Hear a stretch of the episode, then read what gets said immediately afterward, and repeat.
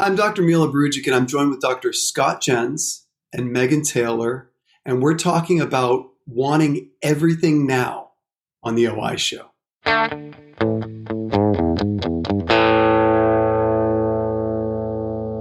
Hey guys, glad you could join us. Um, and we're joined with two very, very special guests.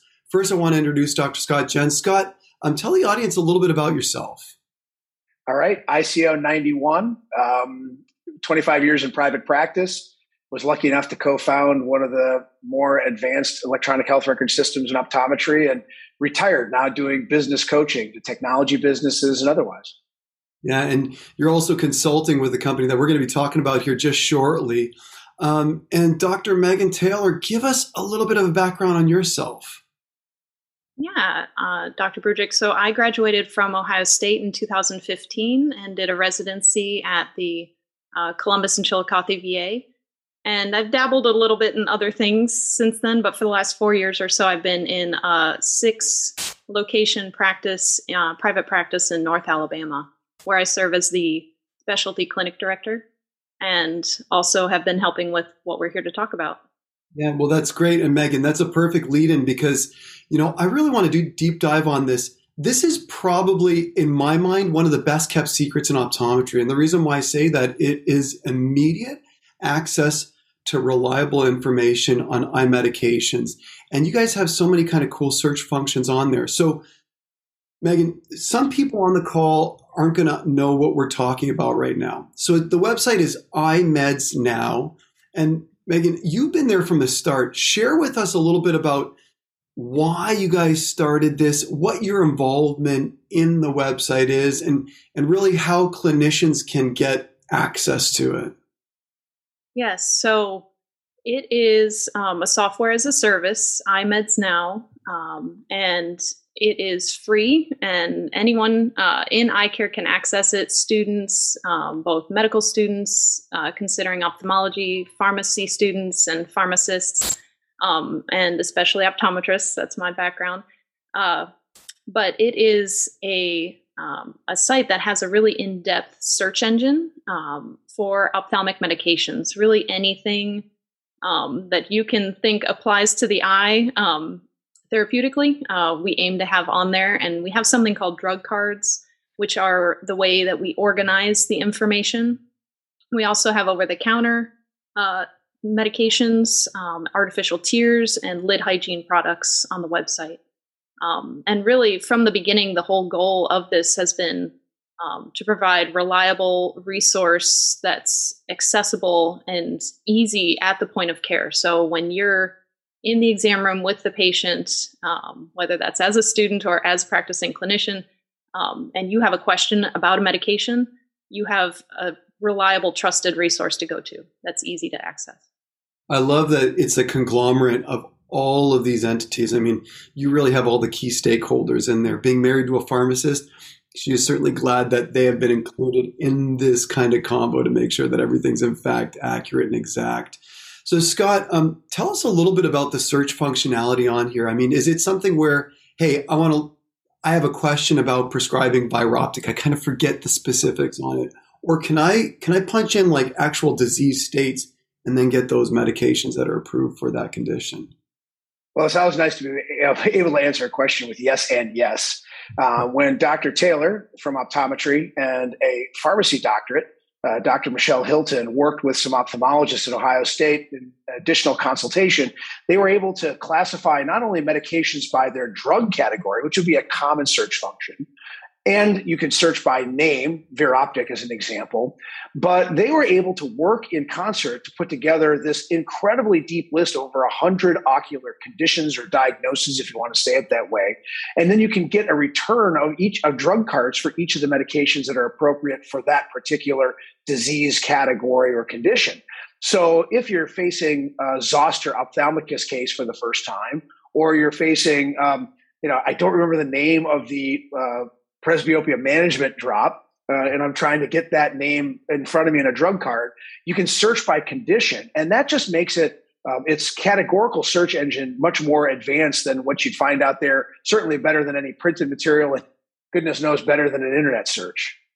Well, the thing I like about that is, especially now in the era of, um, you know, prior authorizations, things being more than expected at pharmacies, I think it's nice to have that drug class as well too not only for the condition but also like what are all the corticosteroids that are available? And it sounds like it can feed that up for us.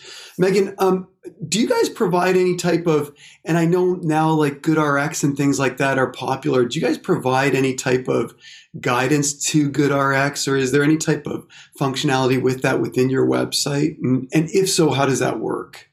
Yes. So on each drug card there is a link to GoodRx um, and once you access it the first time you can if you choose to uh, set your location i believe by zip code and then it each subsequent visit, if you click on that link, whatever drug card, it should populate what it estimates as prices for your area. Um, so yes, we we think that's important as well for understanding cost for our patients. And Scott, is this like, does this go like right into the nitty gritty? Like, for example, I just had uh, one of my um, associates ask me, "Hey, is medication X Y Z approved for people that are this age, like for the pediatric population?" I said, I don't know. Let's check it up on iMeds. But is that is that a common thing or functionality that you guys have on your site? Yes, the search uh, criteria also includes uh, gradation by age appropriateness, by even delivery route, so route of administration. So we can start to filter topicals from orals, from injectables.